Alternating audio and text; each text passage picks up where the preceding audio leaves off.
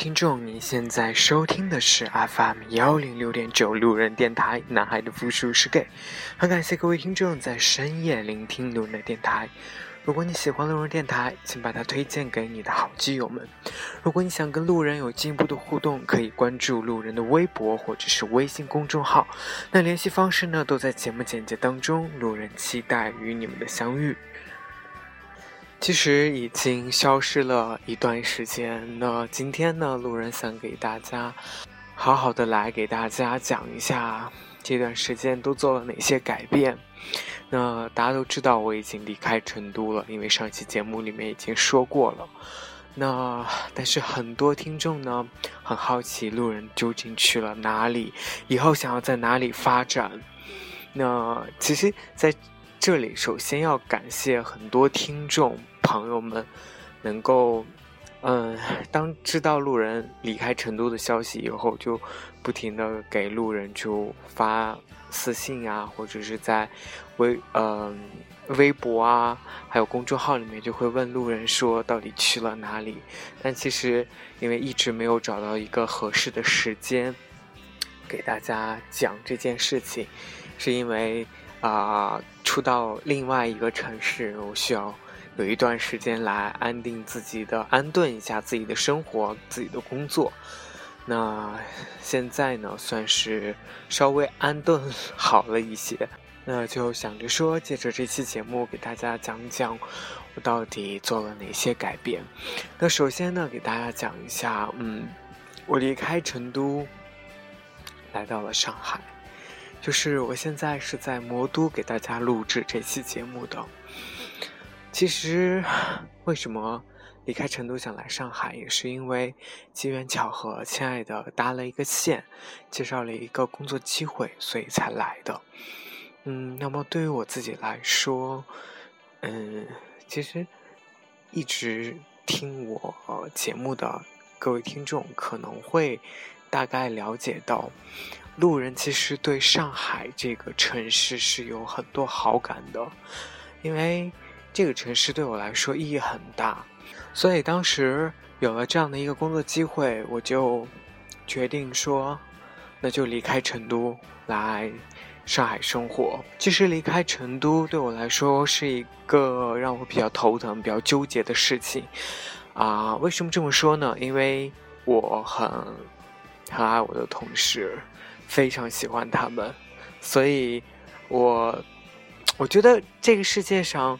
最可怕的是未知，就是未来的事情，你永远摸不准它是什么样子的，所以人们都是对未知是很恐惧的，包括我也是，我不是一个天生乐观的人，所以对于来到魔都的生活、魔都的工作会是怎样，我我没有办法去做一个很好的设想，我不知道在这里能遇到什么样的人，遇到什么样的领导，那但是。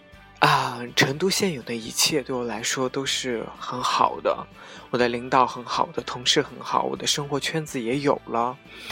当我去做这样一个离开成都的决定，我确实是想了很久。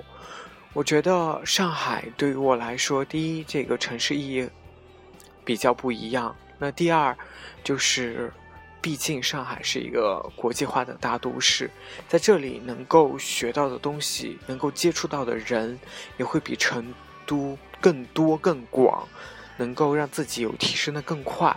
那第三呢，我会觉得说，上海这座城市，嗯，是一个，嗯，怎么说？我觉得越是大城市，可能。越会比较公平一点。所谓的公平一点的意思，就是说，你有能力，你就可以上。这个在这样的一个城市当中，可能你的能力会显得更重要一些，而不是。当然，我不能绝对的说，在这个城市当中关系不重要。我只是说，在相对大一点的城市来说，可能，嗯，能力会。就是能力的比重会更大一些，所以呢，我也希望自己在魔都的这两三年当中，因为我的规划就是我在上海会待个两三年，让自己努力的去提高一下，然后再回归到成都去，好好去享受生活。嗯，刚来成都的这一周吧，啊，对我感触还蛮大的。嗯，来魔都之前，我其实做做很多思想准备，我准备说。啊，我的领导是什么样子的？我的同事是什么样子？我该怎么去应对？嗯，但是真正接触到工作以后，我发现真的没有想象的那么轻松，或者是完全不如想象的那样美好。那首先呢，我的领导是一个很，就是可能比较算比较龟毛吧。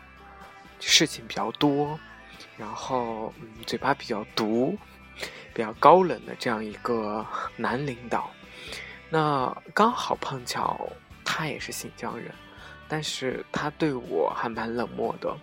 我是深刻的记得第一天工作的时候，我去报道，他只跟我说了三句话。一天哦，那一天当中没有没有同事跟我说话，也没有同事跟我打招呼。大家都在忙着自己做自己的事情，所以我觉得说，也许这就是上海。我当时第一天的时候心情很失落，因为我在成都完全不是这个样子。成都成都的那家公司对新同事的入职是还蛮蛮隆重的一件事情，所以来了上海以后，我觉得一下不习惯了，人与人之间的感情都这么冷漠。嗯，也许可能是因为不熟悉的关系吧，但是确实这需要让我有一段适应过程。那再来说一下这个魔都的生活吧。魔都的生活让我感慨最大的两点就是：第一，我终于感受到了什么叫快节奏的生活。我每天需要有一个半小时的地铁去，就是花在路途当中上班。啊，一天我大概就要花三个小时来回，所以嗯，终于 终于体会到了挤挤什么这个叫工作高峰的这个地铁是有多么痛苦的一件事情。不过其实这个对我来说还好，因为至少在来魔都之前我就已经做好了这样的心理防备，所以嗯。我觉得 OK，这个事情对我来说是能够接受的，没有特别大的。那其次呢，就是啊，因为我我有一天嗯，这这周六吧，这周六的时候跟亲爱的见了个面，嗯，碰面的时候我们就约在上海的徐家汇，就是港汇那边吃饭看电影。那时候我真的发现物价非常非常的高，而且。因为可能今亲爱的跟我的这个消费理念，所以当时请他吃饭的时候，我还蛮惊讶，我居然吃了这么多钱。可能我第一次好好的在上海去，呃，在餐厅消费，所以呃有一点对这个数字还蛮吃惊的，就是呃原来吃了这么多钱，对。那但是亲爱的呢，就会觉得说，在上海这是很正常的一件事情。也许他可能在上海生活的时间稍微比我长，所以对这个都 OK。那对于我之前的这种可能生活比较节俭、比较嗯比较爱省钱的这种人来说，在上海，嗯，确实属于一种高消费的这个城市啊。这种消费可能对我来说还需要去适应一段时间。我永远都是去到一个新的城市以后，先慢慢就开始去积攒那种如何去省钱的技巧。比如在成都也是，每天该怎么去规划这样的衣食住行里面的花销，如何去能够最小的去啊做这样的支出，省下最多的钱。那所以我觉得啊，在上海生活也也确实是对我一个蛮大的挑战。然后该怎么去用最少的钱去达到最好的这样的一个生活质量或者生活水平吧？就至少让自己觉得嗯生活的 OK 就好了。所以要 get 到新的技能。那好了，说了这么多，手机也快没电了。嗯，今天的这期节目呢，就先录到这里。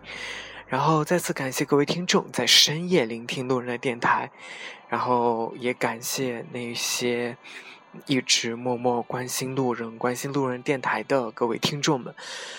啊，路人现在嗯做了这么大的一个转变，那也希望路人在以后的魔都生活。